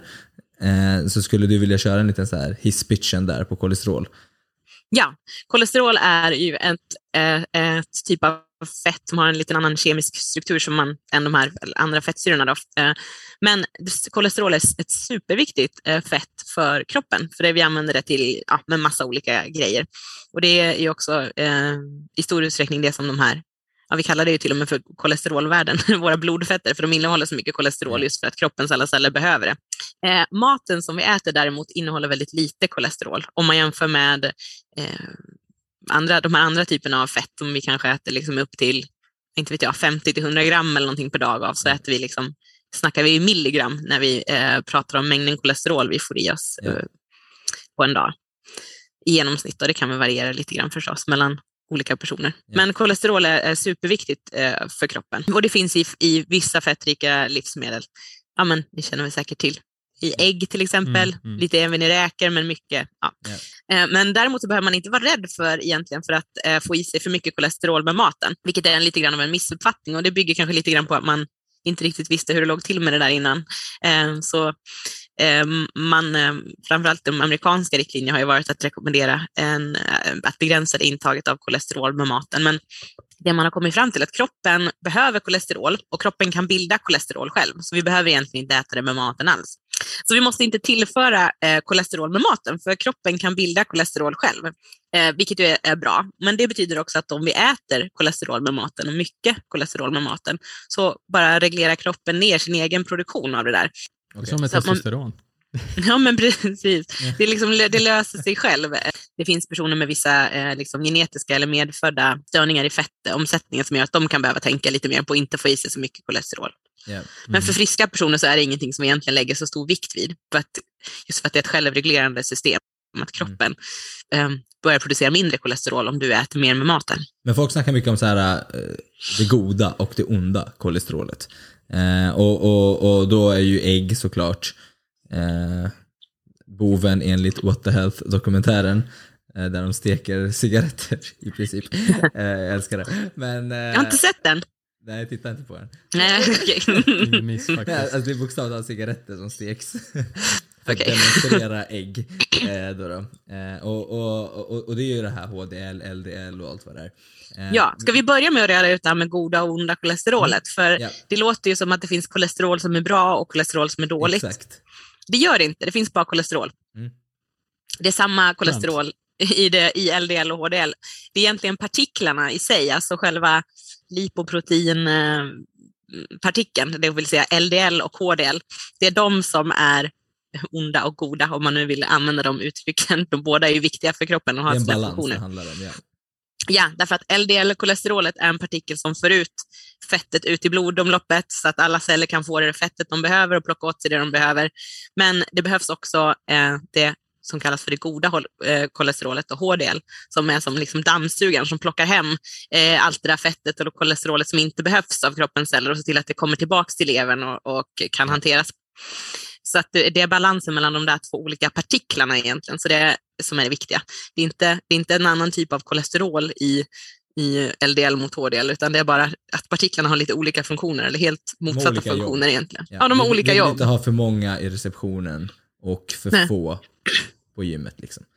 Det, Precis, och LDL, liksom, kan, man kan ju tänka det som att det är liksom LDL skräpar ner ute i blodomloppet med massa grejer som inte behöver vara där, medan HDL då städar upp och plockar Ja. hem det igen så att det blir rent och snyggt. det, kallas väl onda för att när man håller sig till en viss kosthållning som kanske inte är så positiv och inte rör sig så mycket så ökar väl det ena eh, mer eh, av det andra. Ja. Och, och det man strävar efter är en balans. Så att man, man, det, det, är skitbra att, det är skitbra att man gör det här tydligt. Kolesterol är kolesterol, HDL, LDL, det, det, det borde kanske inte klassificeras som dåligt eller bra utan det, det är mer en balans man vill uppnå. Om man De har olika uppgifter. Ja, Exakt. de har lite Ja. olika uppgifter, vi vill inte ha för många i receptionen. Liksom. Ehm, Exakt, vi behöver folk på golvet också. Mm. ja, så, så, att, så, att det, så att man, så att det som hela syftet är bara att så här, att göra det enkelt, tydligt så att folk fattar liksom, så, ah, okej, jag fattar grejen. Eh, Minska på rädslan helt enkelt. eh, Mm. Och, och fatta vad man ska fokusera på istället för vad man ska vara eh, hela tiden noja över. Det känns som att allting är att noja över hela tiden. Skrämsel, Precis. det är skrämseltaktik hela tiden för att eh, få folk att göra något, någon metod. Mm. Eh, nej, vi, ska inte vara rädda, vi ska inte vara rädda för, för mat. Våra kroppar är, behöver mat och näring och eh, de behöver fett. Ja. Vi behöver alla äta fett. Det, enda- det, ska vi, det som vi kan tänka på när det gäller de här blodfetterna, det onda och goda kolesterolet, om vi nu ska fortsätta använda det lite missvisande termerna, så är det just att äter vi för mycket mättat fett så kommer vi få mycket mer av det där LDL, ehm, LDL-kolesterolet som i cirkulationen och mindre av det där som plockar hem det igen. Och det är då inte bra för det ökar risken för hjärt-kärlsjukdom. Mm. Så det vi kan göra för att få balans mellan HDL och LDL är att ersätta eh, mättat fett om vi äter för mycket av det med fleromättat fett. Ja. Mm. Men om vi, om vi går in lite mer på fleromättat fett då. ehm, och då, då är liksom rekommendationen är då som jag tolkar det som att man äter så mycket som möjligt fleromättat fett. Nej, för rekommendationen är Ja. faktiskt 5-10 procent av energin för fleromättat fett. och Mm. eh, Det är en balans. Allt, det, det, det, allt är en balans. Mm. Mm. Eh, och anledningen till att det finns ett övre tak där på 10 energiprocent, det är inte att det är farligt eller så att äta mer egentligen, utan att det finns liksom, det verkar som att där går det någon slags gräns för positiva hälsoeffekter. Sen verkar det inte liksom finnas någon ytterligare fördel med att äta mer än så. nej. Så det är därför man har sett, satt den rekommendationen. Och det är just det här, rekommendationen är 5-10 energiprocent. Om vi återigen kopplar tillbaka till den här riksmaten-undersökningen på vad folk faktiskt äter, så ligger intaget i Sverige underkant av den rekommendationen, så strax Mm. över 5. Så det är, det, det är den här eh, gruppen av fetter som vi borde äta mer av. Ja. Ja. Okej, men vad, vad har vi? Vi har mättat, vi har fleromättat och Sen har vi enkelomättat. Och det, enkelomättat. ja, Yes. det finns det av liksom lite strösslat i, i de flesta livsmedel. Eh, De flesta livsmedel är liksom en kombination av olika halter av mättat, enkelomättat och fleromättat fett och vissa innehåller också transfett. Så det är väldigt få livsmedel som bara innehåller en typ av de här fettsyrorna, utan de flesta är, är ju en mix. Ja. Men enkelomättade fettet är egentligen en, det som bör enligt rekommendationerna då stå för det mesta av vårt fettintag. 10-20 energiprocent. Och vart hittar man dem då?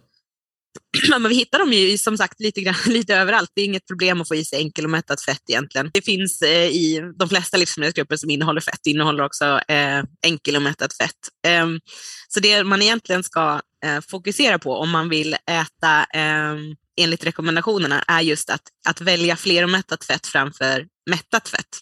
Exempelvis då att inte använda så mycket smör. Man kan ju använda lite smör, absolut, och tycker man att det är gott. Jag menar, eh, vissa saker vill man ju använda smör till just för smakens skull. Så mm absolut, gör det. Men var medveten om att eh, inte göra det kanske varje dag, varje gång man lagar mat eller äter, utan att det handlar om att eh, ersätta det, det mättade fettet med fleromättat fett genom att exempelvis använda margarin eller olja i matlagningen i, i liksom störst utsträckning och smör i en mindre utsträckning. Sen kan man ju också eh, minska på mängden mättat fett man får i sig genom att välja livsmedel med låg fetthalt, typ eh, istället för vispgrädde, ta en minigrädde eller något sånt. Ja. Men ofta så ökar man ju inte på mängden fleromättat fett genom att göra det. Man minskar ju bara på totalmängden fett och därmed också mängden mättat fett. Ja men exakt, det borde egentligen vara för att göra rum för annat. Liksom.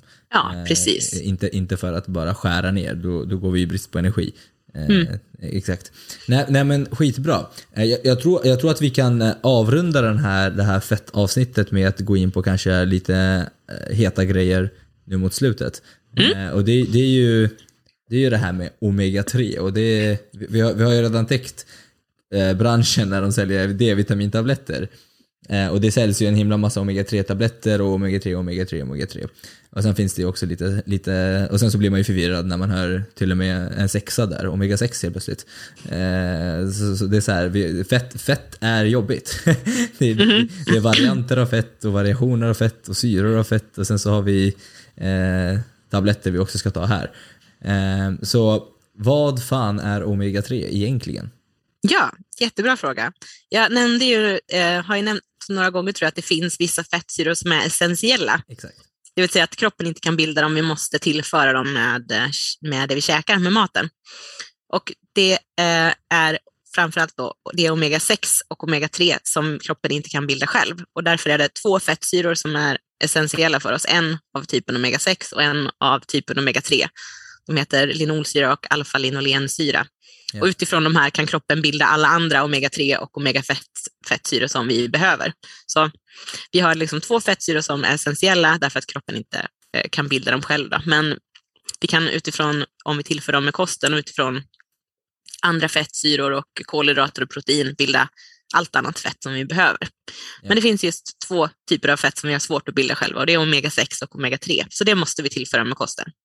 Mm. Och de rekommendationerna är då, det här brukar man egentligen inte prata så mycket om, eh, man brukar mer prata om liksom fleromättat, mättat och enkelomättat och sådär. Men för den lite extra intresserade så eh, täcks behovet av de essentiella fettsyrorna av att de in, utgör ungefär 3 energiprocent av det totala energiintaget. Så det är små mängder av vi behöver.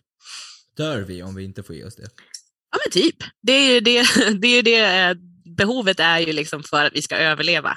Och, eh, och de här essentiella fettsyrorna är viktiga för, för att hålla blodtrycket, att blodet ska koagulera och fungera eh, som det ska, plus att de ingår i liksom strukturer i kroppen och sådär som, som gör dem väldigt viktiga. Och, och eh, vi kan ju också inte bilda de här andra, eh, vi kan ju utifrån de essentiella fettsyrorna bilda andra eh, omega-6 och omega-3 fettsyror som vi behöver. Så det är jätteviktigt att man får i sig eh, dem med kosten. Mm. Nej, ett, ett, ett, anledningen till att jag var så hård där, det, det är mer för att um, jag fick en fråga en gång när, när det var, fan var det, det var någon som frågade typ något i, i stil med så, men alltså, hur kommer det sig att folk inte då dör? eh, och, och, och, mitt svar var att för att det finns spår av omega-3 och, du, och jag hoppas att det svaret var rätt för att jag är rätt säker på att det är rätt. Eh, ja, det är ju jättesmå mängder, 3 energiprocent, det är ju liksom inte mycket vi snackar om. Um, för att vi ska få i oss det, um, det vi behöver. finns i liksom mer än lax? Ja, det, det finns ju precis. Uh, och omega-6 finns ju i mycket av, uh, det mesta av det fleromättade fettet som vi äter är ju av omega-6-typ och en mindre andel är av omega-3-typ. Så det är väl det som är anledningen till att man ofta fokuserar mer på det finns nog två anledningar till att man fokuserar mycket på omega-3. Dels är det för att det finns mindre av det i kosten som vi äter. Så det finns ju liksom ett case för, för uh, supplementindustrin där att säga att vi behöver få i oss mer av det som man behöver äta tillskott. Yeah. Och sen så kanske ni har hört det här om omega-6 och inflammation. Yeah. Att omega-3 är antiinflammatoriskt, antiinflammatoriskt. Yeah. det är väldigt trendigt just nu. Mm. Nu är det som det snackas mycket om. Det framförs också som ett argument att vi behöver äta mycket omega-3. Lite förenklad bild egentligen, när vi ser, ser till vad folk äter, återigen den här riksmatenundersökningen, tjatar om den hela tiden, men yeah. så ser vi att eh, ja, men vi får i oss den mängden omega-3 vi behöver i genomsnitt med kosten. Och visst, i genomsnitt så får vi oss tillräckligt, men det innebär också att det finns en, en andel som kanske inte får i sig eh, yeah. tillräckligt mycket, utan som skulle tjäna på att eh, ställa om och äta mer omega-3. Men det som vi ö, överlag får i oss lite för lite av är fler och mättat fett totalt sett och därmed omega-6 fettsyror. Ja, precis. Um, för det, var det jag tänkte också bara spinna vidare på. Så mm. alltså, det finns spår av både omega-3 och omega-6 i, i alla fleromättade fettsyror och alla, alla Eh, ja, alla råvaror som innehåller det. Så till exempel, det, som sagt, som, som David sa här, det behöver inte bara vara lax. Det finns alltså i vanliga råvaror som olivolja, rapsolja, eh, nötter och, antar jag. Mm. Och omega-3 och omega-6 finns också ofta tillsammans i många livsmedel, vilket ja. är smidigt för de behövs ju båda två. Ja. Så exempelvis eh, en superbra källa är ju rapsolja då, som innehåller både omega-3 och omega-6. Mm. Är, är det någon balans mellan omega-3 och omega-6 också här vi ska börja tänka på eller? Nej, alltså när jag gick på, började plugga dietistprogrammet 2008, då var det lite grann mm. det nya. Att det kanske är kvoten mellan de här två, att det är kanske det som är viktigt att tänka på.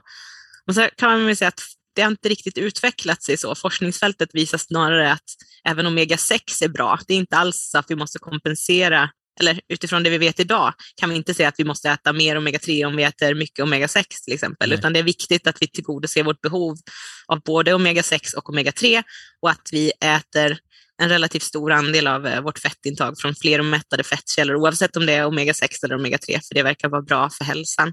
Yep. Så balansen mellan dem verkar faktiskt inte så viktig. Och, men det hävdas fortfarande idag och då skulle jag säga att då har man inte riktigt tänkt med i utvecklingen. För det alla fall jag har gått vidare i livet utifrån det antagandet. Yeah. Det, det levererar inte riktigt forskningen eh, där. Um, det verkar snarare som att omega-6 eh, inte orsakar inflammation i kroppen. Nej. Om man mäter inflammationsmarkörer i blodet så ser man att personer som äter mycket omega-6 fettsyror tvärtom faktiskt kan ha lägre eh, inflammationsmarkörer i kroppen. Så. Ja. Men omega-3 hjälper till med inflammation? Ja, det, så verkar det faktiskt. Yeah. Uh, Omega-3 verkar ha uh, positiva antiinflammatoriska effekter. Sen, ja, av vilken storleksordning och hur relevant det är, där, det kanske vi inte riktigt kan säga, men det finns ingenting som indikerar att det är dåligt att få i sig mycket omega-3 med maten i alla fall. Det verkar jättebra. Mm. Sen kan man få i sig för mycket med, med kosttillskott, så det, jag skulle inte säga att um, vi bör gå och köpa eh, omega-3-kapslar allihopa och knapra. Lika, lite lika som att jag inte vill säga att man ska ta D-vitamintillskott allihopa. Eh, det, det, där är jag också lite intresserad för att omega-3 är ju ändå någonting man uppmanar människor att kanske äta mer utav i form av fet fisk och, och, och så vidare. Men, men förstår jag dig rätt då om det, om det verkar som att till och med det, det verkar inte vara brist på, på, på omega-3? Eller? Nej, eh, det är inte, eh, om, sett i befolkningsnivå, alltså på individnivå, alltså för en specifik person så kan det se väldigt annorlunda ut, men Ja. sett till liksom genomsnittspersonen i Sverige så är, in, äter den genomsnittspersonen eh, tillräckligt med omega-3, men kanske skulle behöva öka på sitt totala intag av omega-6 och eh, fler mättade fettsyror lite grann. Det Så är att, coolt, eh, för det är helt tvärtom mm. än vad folk tror. Ja, absolut. Och intaget av omega-3 har också lite grann ökat. Alltså, vi käkar ju successivt bättre över tid. Liksom. Vi har ju fått det bättre ställt i Sverige och eh, Ja, visst, eh, visst. tekniska lösningar med kylskåp och frys och transporter och sådär som gör att vi inte bara vi kan äta fisk. Men, men fet var, fisk. var inte trenden att det var svårt att få i sig omega-3 och vi åt för mycket omega-6? Det, säger, det påstås det, men eh, om vi ser till vad folk faktiskt äter så skulle jag säga att det inte är så det ser ut riktigt. Nej, coolt. Ja. Men eh, kan folk då chilla med omega-3-hetsen och omega-3-tabletter? Jag tycker, ja, jag tycker inte man ska ta omega-3-tabletter. I bara i väldigt specifika situationer ska man ta kosttillskott och det är om man inte eh, vet att man inte får i sig tillräckligt med, med maten. Mm. Och vi kan ju lätt få i oss tillräckligt med omega-3 med maten. Mm. Äter vi inte fisk så är rapsolja en jättebra källa. Och det behövs inte några stora mängder, bara några matskedar om dagen räcker för att täcka vårt behov av omega-3-fettsyror. Så det är lugnt, vi behöver inte eh, köpa Nej. några tillskott där. Och, och, och, och jag ställer samma fråga igen bara för fitnessfolket. Finns det något optimalt intag utöver det rekommenderade intaget när det kommer till hårdtränande individer eller liknande när det kommer till omega-3? Som kan eh, förbättra prestation, återhämtning eller liknande. För att det här med antiinflammatoriskt är ju också coolt när, det är, när du tränar hårt. Mm. Jag vet faktiskt inte om det finns några studier som visar att eh, ett, ett, eh, ett extra tillskott till exempel skulle förbättra återhämtningen eller prestationen. Men jag har inte sett det och eh, överlag så finns det optimala intaget överlag är ju det som är rekommendationerna. Eh, det är därför man har tagit fram dem, för att det är det man ser som att här verkar det mest optimala intaget ligga. Nej, jag Ja. vet, jag, jag tänker bara om det om, om, okej, om, rekom, alltså om, om rekommendationen då kanske är annorlunda för en som bryter ner sin kropp mycket mer och så vidare. Eh, det, det, är Det tror jag inte. Nej, jag, jag, jag kan inte svara på det på rak arm, men eh, jag, har- jag har inte sett någonting som skulle tyda på det. Så har ni... Jag, jag, jag har läst lite, tips? men ingenting jag kan, heller kan ge på rak arm. Därför vill jag ha Nej. lite mer så här. eh, men, men jag kan skicka till dig så kan, du, så kan, Mm. du, så kan vi bolla sen. Eh, för det, det fanns lite så här, eh, men, men det, är inte, det, är inte, det är inte så här, alltså nya studier, det är inte så jättepositivt, vi vill ju se det över tid. Eh, alltså, Exakt. Det, det är det som, jag, jag, jag försöker inte dra slutsatser på det, men alltså det kanske och sen kan det också vara så att folk söker sig efter det svaret också väldigt mycket. Men, men, Ja. och, och det kan ju också bero på att det kanske ligger något bakom företag som säljer kapslar eller liknande också. Eh, men en grej jag faktiskt eh, läste på, det var att omega-3 tabletter i sig inte hjälpte till med hjärthälsan som omega-3 i maten. Nej, så verkar det faktiskt. Ja, och Det det, är ju det gjorde mig också så här, "Ha, vad fan. varför då?" Jätteintressant, eller hur? Ja. Men jag tror att en stor del av det är eh, Alltså Ja, som en det- till anledning till omega-3-tabletter nu då. Ja men exakt, Eh, för det, det, man kan väl det hade ju varit logiskt att tro att eh, i och med de positiva effekterna av fler mättade fetter totalt sett och omega-3 specifikt så skulle man kunna tro att det hade varit jättebra att ta eh, högre doser med, med omega-3 i, i kapselform. Men så verkar det inte vara. Det verkar inte funka så när man väl eh, testat det i forskning eller i studier. Och en anledning kanske är att eh, eh, det finns andra bra grejer i de där livsmedlen som innehåller mycket omega-3 som gör att maten är bättre. Det finns ju ja, men i fetfisk, D-vitamin och ja, massa bra näringsämnen som vi känner till. Och så kanske det också finns ämnen som vi inte riktigt ja, har- liksom gett ett namn eller kan säga att det här är bra för just det. Men det finns någonting som gör att eh, livsmedlen liksom innehåller mer bra grejer än bara omega-3. Nej, det men kan ju då, vara blir, en- då blir man ju lite mindfuck. Då blir man ju lite Ja. så här, aha. Mm. Jag, jag kan tänka omega, det omega-3 då? Men tror du inte också att det kan, jag tror att en annan anledning kan vara att, att eh, om jag säger åt dig att börja äta mer fisk, Mm. vad gör du, förutom att du börjar äta mer fisk, vad börjar du äta mindre av då? Ja, ja, nej, nej, jag, jag är helt med dig. Alltså, jag, jag, jag hänger med på det. Jag blir bara, du vet, så eftersom att jag sätter på mig du vet, det här tunnelseendet då. Då blir jag så här, men var är omega-3 då? Ja. Eller var är helheten? Men, men- Precis. Menar du Linnea att, att om du säger till någon ät mer fisk så, ä, så äter de mindre något annat men om du säger till dem å andra sidan ät, ta några kapslar istället så tänker du att de äter allt det andra fettet plus kapslar? Exakt. Ja, Ja, om om så jag säger jag åt dig att ät, ät mättat, eller förlåt, ät mättat fett, det var inte alls jag tänkte säga. Ät fisk tre gånger i veckan. Mm. Då kommer du, om du inte har ätit fisk alls innan, då kanske du inte äter eh, bacon eller köttbullar eller eh, chorizo, Mm, de nej, tre precis, precis. måltiderna. Ja, Så då en får du måltid. liksom en, en dubbel effekt. Ja. Ja. då får du dubbel effekt, både att du äter Mm. mer bra grejer i fisken och mindre dåliga grejer i det där som du har plockat bort. Mm. Om jag säger åt dig att ta kapslar med omega-3 varje dag, då fortsätter du äta den där bacon, precis. köttbullarna, chorizon. Så att då får vi inte den effekten. Så Nej. att det kan också vara eh, att maten liksom har den dubbla effekten av att du äter Nej. någonting bra och också med liksom, ehm, på samma gång inte äter någonting dåligt. Men, men blir, ni, blir ni forskare då så här äh, att ni vill gräva lite mer på om, om omega-3 verkligen är, eller om det är en helhetsgrej? Eh, eh, för, för jag tänker så här, jag släpper ju det där. Jag blir bara så här, "Ha, fuck dem då. Eh, eh, eh men, alltså, så. Men men jag tänker så här, blir, blir ni lite mer så här, men vad fan? Eh, för, för man har ändå testat liksom ge omega-3 och sett att det inte händer så mycket just med hjärthälsa. Eh, och, och, och blir, man, blir man inte då så här, men fan undra, alltså det är ju också så här, i mitt huvud så är det väldigt logiskt att det är en helhet. Eh, men, men jag blir ändå så här att man, aha, omega-3 kanske inte är hela sanningen i sig ändå. Om, om, om, och det kanske ändå handlar då om att kroppen ändå är duktig på ett sätt när den får rätt förutsättningar i det stora hela. Mm. Jo, men lite grann. Alltså, både och. Å ena sidan, ja, man kan, ju- det kan ju bli lite av ett mindfuck. För man tänker att omega-3 skulle vara bra, så att det hade varit så himla logiskt att man skulle få positiva effekter av att ta de där tillskotten. Eh, å andra sidan så ser vi ju ofta att tillskott inte är lika bra som mat. Just av de här anledningarna som jag nämnde, att det finns så mycket andra positiva grejer man får med på köpet när du äter eh, bra mat. Liksom. Ja. Så att å ena sidan kanske lite oväntat, å andra sidan inte speciellt oväntat för att vi, vi, vi brukar inte se de där sambanden för något annat näringsämne när det gäller eh, kosttillskott. Nej. Så varför skulle vi se det för exakt omega-3 liksom bara och inte för nästan någonting annat? Så att, ja, det är så kul Mm. när man hoppar från forskning och konkret fakta till filosofi helt plötsligt. Ja. det, det, det, det är liksom så här, så får man gå tillbaka och titta.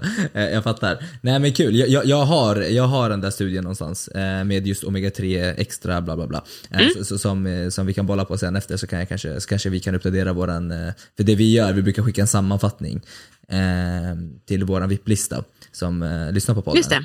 Eh, och vi tänker att du kan ju vara, nu när du också är lärare, eh, du, kan, du kan ju till och med vet, så sätta en liten eh, liksom, quality checked by Linnea så att, vi inte, så att vi inte säger Linnea sa att du ska äta bacon varje dag.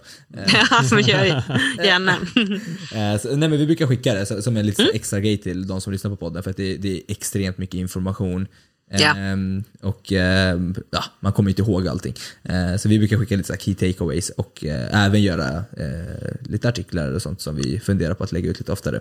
Jag känner att du har maxat på fettet här ordentligt. Allt från D-vitamin till kolesterol till, och med till vilka, hur man ska äta, hur man ska laga mat.